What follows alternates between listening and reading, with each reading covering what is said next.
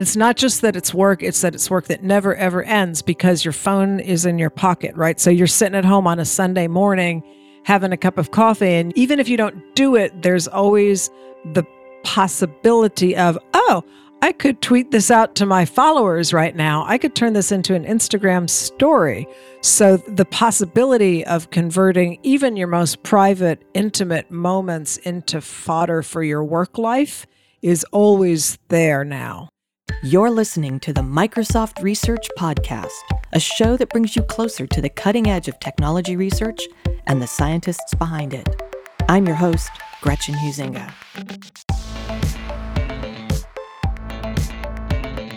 Dr. Nancy Baym is a communications scholar, a principal researcher in MSR's Cambridge, Massachusetts lab, and something of a cyberculture maven.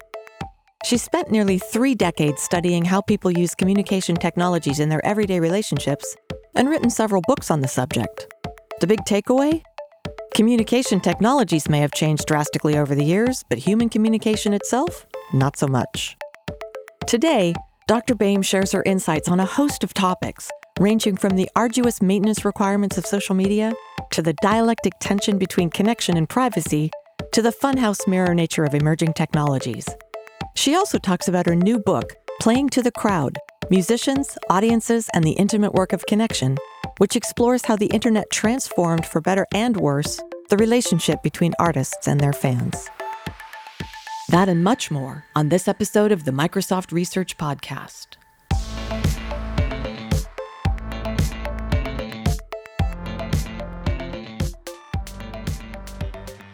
Nancy Baym, welcome to the podcast. Nice to be here. So, you're a principal researcher at the MSR Lab in Cambridge, Massachusetts, not to be confused with the one in Cambridge, England. Give our listeners an overview of the work that goes on in New England and of your work in particular. What are the big issues you're looking at? Why is the work important? Basically, what gets you up in the morning? So, the lab in New England is one of Microsoft's smaller research labs. We're very interdisciplinary. So, we have people in my basic area, which is uh, social media and social issues around technology from humanistic and social scientific perspectives.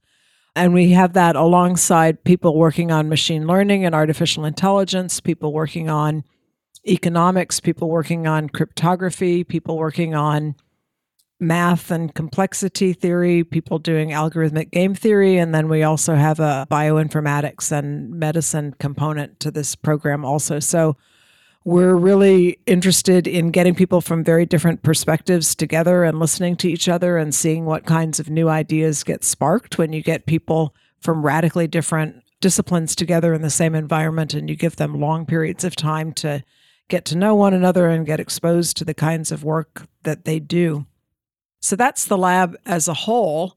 My group is we call ourselves the social media collective which is a sort of informal name for it it's not an mm-hmm. official title but it's sort of an affectionate one there are three core people here in our new england lab and then uh, which would be me mary gray and tarleton gillespie and then we have a postdoc and we have in the summer phd interns we have a research assistant and we're all interested in questions around how people use technologies the kinds of work that people do through technologies, the kinds of work that technologies create for people, and the ways that that affects them, their identities, their relationships, their communities, hmm. societies mm. as a whole.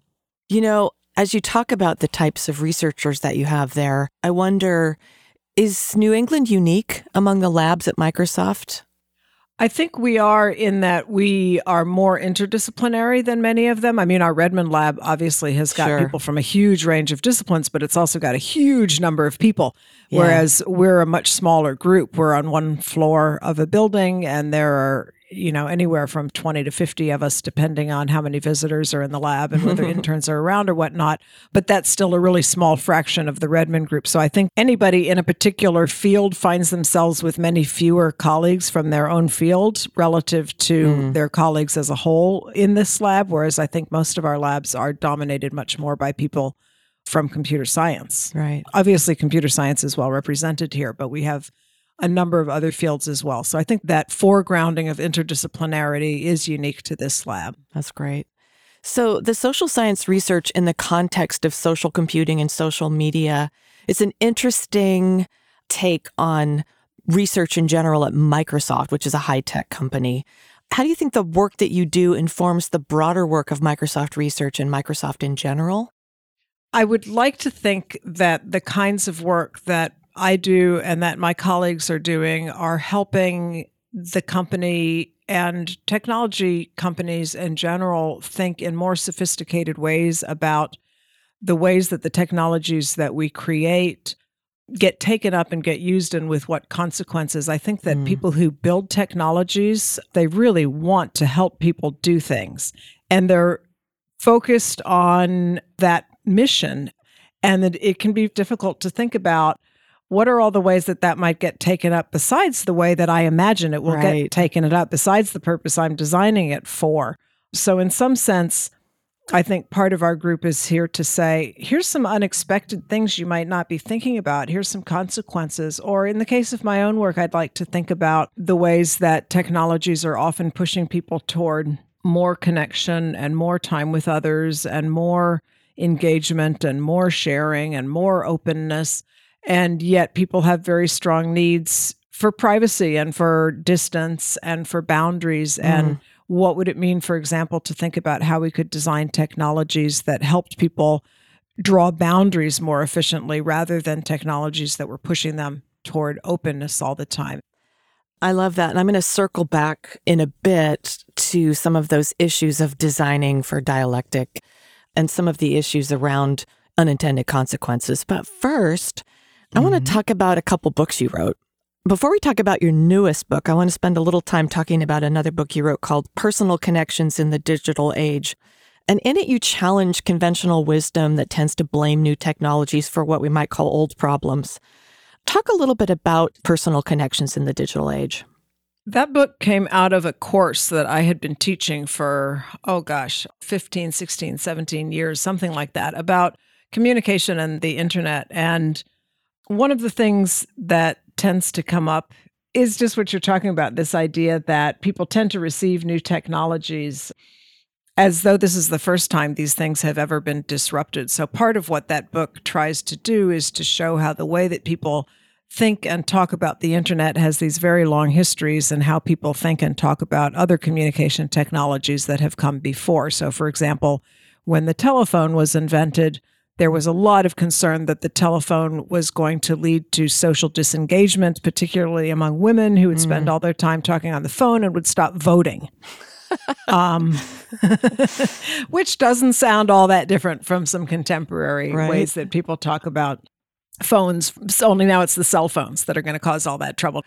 It's that, but it's also questions around things like how do we present ourselves online? How do we come to understand who other people are online? How does language mm. change when it's used online? How do we build relationships with other people? How do we maintain relationships with people who we may have met offline? And also, how do communities and social networks form and get maintained through these communication technologies? So, it's a mm-hmm. really broad sweep. I think of that book as sort of the one stop shop for everything you need to know about personal connections in the digital age. If you just want to dive in and have a nice little compact introduction to the topic. Right. There are other researchers looking into these kinds of things as well. And is your work sort of dovetailing with those findings in that area of personal relationships online? Yeah, yeah, there's quite a bit of work in that field. And I would say that for the most part, the body of work, which I review pretty comprehensively in personal connections in the digital age, tends to show this much more nuanced balance.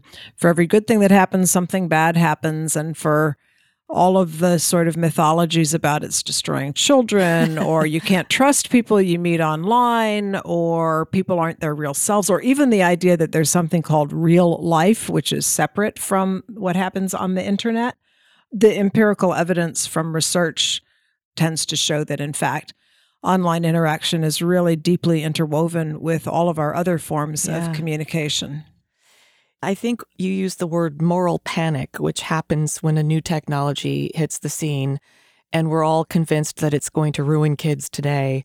they won't have manners or boundaries or privacy or self control. And it's all technology's fault. So that's cool that you have a kind of answer to that in that book.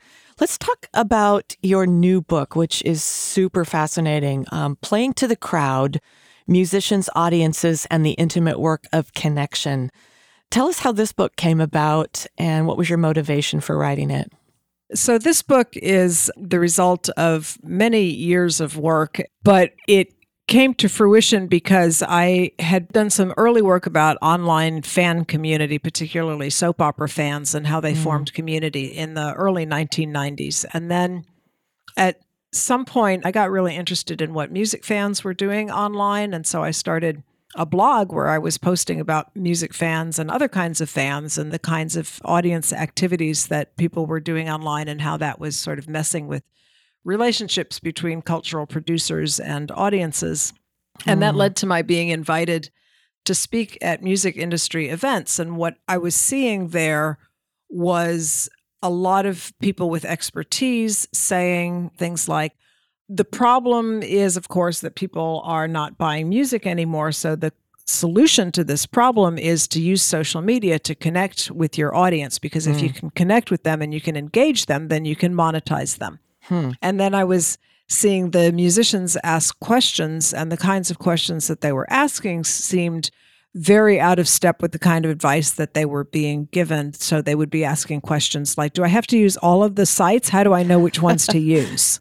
So I got really interested in this question of sort of what, from the point of view of these people who are being told that their livelihood depends on creating some kind of new social relationship using these media with audiences what is this call to connect and engage really about? What does it feel like to live with that? What are the issues it raises? Where did it come from? And then this turned into a much larger scoped project, thinking about musicians as a very specific case, but one with tremendous resonance for the ways that so many workers in a huge variety of fields now, including research, hmm. feel compelled to maintain some kind of visible public persona that engages with and courts an audience so that when our next paper comes out or our next mm-hmm. record drops or our next film is released or our next podcast comes out the audience is already there and mm. interested and curious and ready for it well let me interject with a question based mm-hmm. on what you said earlier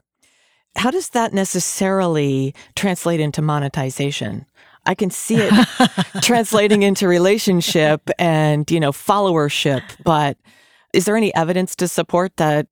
You it's know, magic, these... Gretchen, oh, magic. I thought so. I knew it. you know, I, I work with economists and I keep saying, guys, let's look at this. This is such a great research problem is it true, right? Because you will certainly hear from people who work at labels or work in management who will say, we see that our artists who engage more do better. But in terms of any large scale, what works for which artists when, mm. and does it really work across samples is the million dollar question yeah. that you just asked is does it actually work? And I don't know that we know the answer to that question. For some individuals, some of the time, yes. For the masses, reliably, we don't know. Well, and the other thing is, being told that you need to have this social media presence, it's work. You know, that's exactly the point of the book. Yeah, is that it's not just that it's work; it's that it's work that never ever ends because your phone is in your pocket, right? right? So you're sitting at home on a Sunday morning having a cup of coffee, and even if you don't do it, there's always the possibility of, oh, I could tweet this out to my followers right now. I could turn this into an Instagram story. Mm-hmm. So the possibility of converting even your most private, intimate moments into fodder for your work life is always there now. And the promise is, oh, if you get a presence, then mm-hmm. magic will happen. But first of all, it's a lot of work to even create the presence and then yeah. to maintain it. You have to sell your personality now, yeah. not just your stuff you have to be about who you are now and make yeah. that identity accessible and engaging and whatnot. And yet, it's not totally clear that that's in fact what audiences want, or if it is what audiences want, which audiences and for which kinds of products.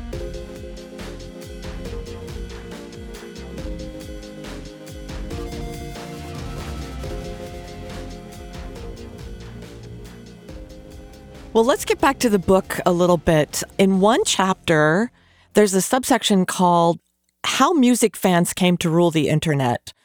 So, Nancy, how did music fans come to rule the internet?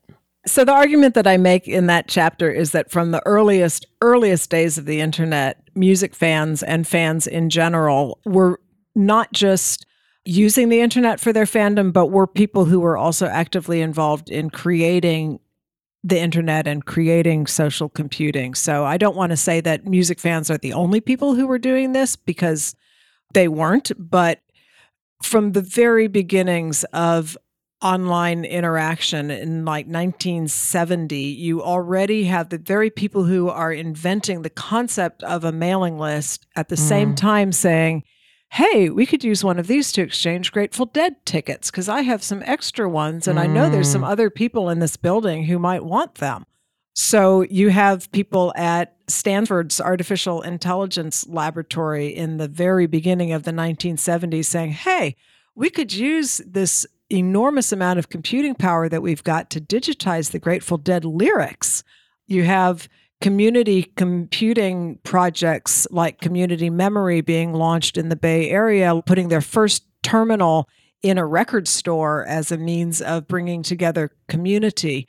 And then from those early early moments throughout you see over and over and over again music fans creating different forms of online community mm. that then end up driving the way that the internet develops, peer to peer file sharing being one really clear example of a case where music fans helped to develop a technology to serve their needs. And by virtue of the success of that technology, ended up changing not just the internet, but industries that were organized around distributing cultural hmm. materials. One of the reviewers of Playing to the Crowd, and these reviews tend to be glowing, right? But he said yes. it'll change the way we think about music, technology, and people. So even if it didn't change everything about the way we think about music, technology, and people, what kinds of sort of aha findings might people expect to find in the book? I think one of the big ahas is the extent to which music is a form of communication which has become co opted in so many ways by commercial markets. And alongside that, the ways in which personal relationships and personal communication have also become co opted by commercial markets. Think about the ways that communication platforms monetize our everyday friendly interaction through advertising. Mm. And the way that these parallel movements of music and relational communication from purely social activities to social activities that are permeated by commercial markets raises dialectic tensions that people then have to deal with as they're continually navigating, moving between people and events and circumstances and moments in a world that is so infused by technology and where our relationships are infused by technology. So, you've used the word dialectic in the context of computer interface design and talked about the importance of designing for dialectic. Talk about what you mean by that and what kinds of questions arise for a developer or a designer with that mindset. So, dialectic is one of the most important theoretical concepts to me when I think about people's communication and people's relationships in this project, but in general, it's a concept that I come back to over and over and over. And the idea is that we always have competing impulses that are both valid and which we have to find balance between. So, a very common dialectic in interpersonal relationships is the desire to, on the one hand, be connected to others, and on the other, to be autonomous from others. So, we have that push and pull between. I want us to be part of each other's lives all the time and also leave me alone to make my own decisions. uh, so, that dialectic tension is not that one is right and one is wrong, it's that that and as some of the theorists I cite on this argue, probably infinite dialectic tensions between I want this, but I also want that, and yes. it's the opposite, right? And so if we think about social interaction instead of it being some sort of linear model where we start at point A with somebody and we move on to B and then C and then D, if we think of it instead as even as we're moving from A to B to C, that's a tightrope. But at any given moment, we can be toppling into one side or the other if we're Mm. not balancing them carefully. So if we think about a lot of the communication technologies that are available to us right now, they are founded often quite explicitly on a model of openness and connection and sharing. So those are really, really valuable positions, but they're also ends of dialectics that have opposite ends that are also very valid. So Huh. all of these ways in which we're pushed to be more open, more connected, to share more things, they are actually always in conflict within us with desires to be protective of other people or protective of Mm. ourselves, to have some distance from other people, to have autonomy, and to be able to have boundaries that separate us from others as well as boundaries that connect us to one another. So, yeah. my question for designers is how could we design in ways that make it easier for people to adjust those balances in a way you could sort of think about it as what if we made the tightrope you know thicker so that it were easier for people to balance on and you didn't need to be so good at it Hmm. to make it work moment to moment You know, everything you've just said makes me think of, you know, say someone who wants to get involved in entertainment in some way. And one of the plums of that is being famous, right? and then you find until they are until you are that you don't have control over all the attention you get. And so that dialectic of, I want people to notice me, I want people to leave me alone becomes wildly exacerbated there. yes But I think, yes you know, we all see oversharers, as my daughter calls them, on social media. It's like, keep looking at me all the time. It's like too much information. Have some privacy in your life. Yeah, well, you know, but that's a great case because I always say too much information is not actually a property of information or of the person sending that information. It's a property of the person receiving that information. Because, in fact, for some, it's not going to be too much information. For some, it's going to be exactly the right amount of information. So I Mhm. think of the example of, from my point of view, a number of people who are parents of young children post much too much Mm. information on social networks. In particular, I'm really, really turned off by hearing about the details of their trivial illnesses that they're going through at any given moment. You know, I mean, if they've got a real illness, of course I want to hear about it. But if, you know, they've got a fever this week and they're just feeling a little sick, I don't really need daily updates on their Mhm. temperature, for instance. um, on the other hand, I look at that and I say, oh, too much information. But then I say, I'm not the audience for that.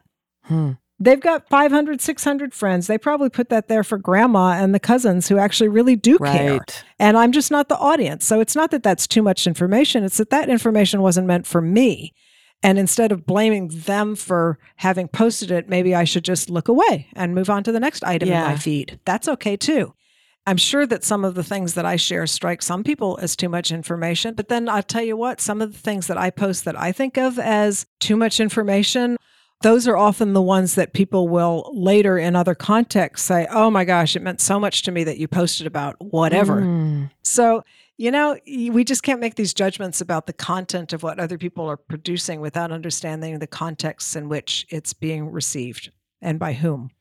That is such a great reminder to us to have grace Grace for other people. that too, yeah. Um, you've been watching, studying, and writing about cyberculture for a long time.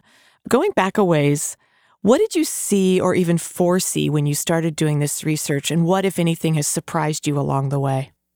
Well, it's a funny thing. I mean, when I started doing this research, it was 1991. And the landscape has changed so much since then, so that the kinds of things that I could get away with being uh, an insightful scholar for saying in 1991 are practically laughable now because people just didn't understand at that time that these technologies were actually going to be really socially useful. That Hmm. people were going to use these technologies to present themselves to others, to form relationships, to build communities, that they were going to change the way audiences engage, that they were going to change politics, that they were going to change so many practices of everyday life.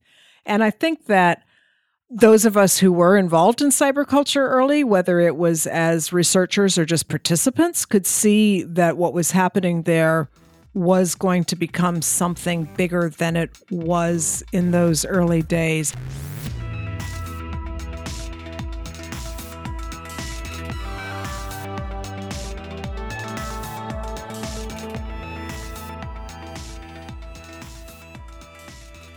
I ask all of the researchers that come on the podcast some version of the question Is there anything that keeps you up at night? To some degree, I think your work addresses that. You know, what ought we to be kept up at night about and how ought we to address it? Is there anything that keeps you up at night or anything that should keep us up at night that we should be thinking about critically as we're in this landscape now? Oh gosh, do any of us sleep anymore at all?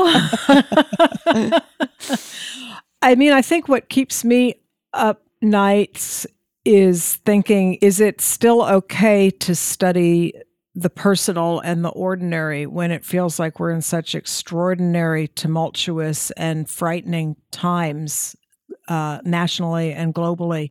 And I guess what I keep coming back to when I'm lying awake at four in the morning saying, oh, maybe I just need to start studying social movements and give mm. up on this whole interpersonal stuff. And then I say to myself, wait a minute, the reason that we're having so much trouble right now at its heart is that people are not having grace in their relations with one another, mm. to go back to your phrase, that what we really, really need right now more than anything is to be reconnected to our capacity for human connection with others. And so, in that sense, then I kind of put myself to sleep by saying, okay, there's nothing more important than actual human connection and respect for one another. And so that's what I'm trying to foster in my work. So I'm just going to call that my part and write a check for some of those other causes I can't contribute to directly. I I love that answer. And that actually leads beautifully into another question, which is that your social science work at MSR is unique at industrial research labs. And I would call Microsoft still an industrial, you know, mm-hmm. situation. Mm-hmm, definitely. So you get to study unique and challenging research problems. I have the best job in the world. No, I do, but you got a good one. Because I get to talk to people like you. But what do you think compels a company like Microsoft perhaps somewhat uniquely, to encourage researchers like you to study and publish the things you do. What's in it for them? My lab director, Jennifer Chayes, talks about it as being like a portfolio, which I think is a great way to think about it. So you have this cast of researchers in your portfolio, and each of them is following their own path to satisfying their curiosity and by having some of those people in that portfolio who really understand people, who really understand the way that technologies play out in ordinary people's everyday lives and lived experiences, there may be moments where that's exactly the stock you need at that moment. That's mm. the one that's inflating, and that's the expertise that you need. So, given that we're such a huge company and that we have so many researchers studying so many topics, and that computing is completely infused with the social world now. I mean, if we think about the fact that we've shifted to so much cloud and that clouds are inherently social in the sense that it's not on your private device, you have to trust others to store your data. And mm. so many things are now shared that used to be individualized in computing. So if computing is infused with the social, then it just doesn't even really make sense for a tech company to not have researchers who understand the social and who are studying the social and who are on hand with that kind of expertise.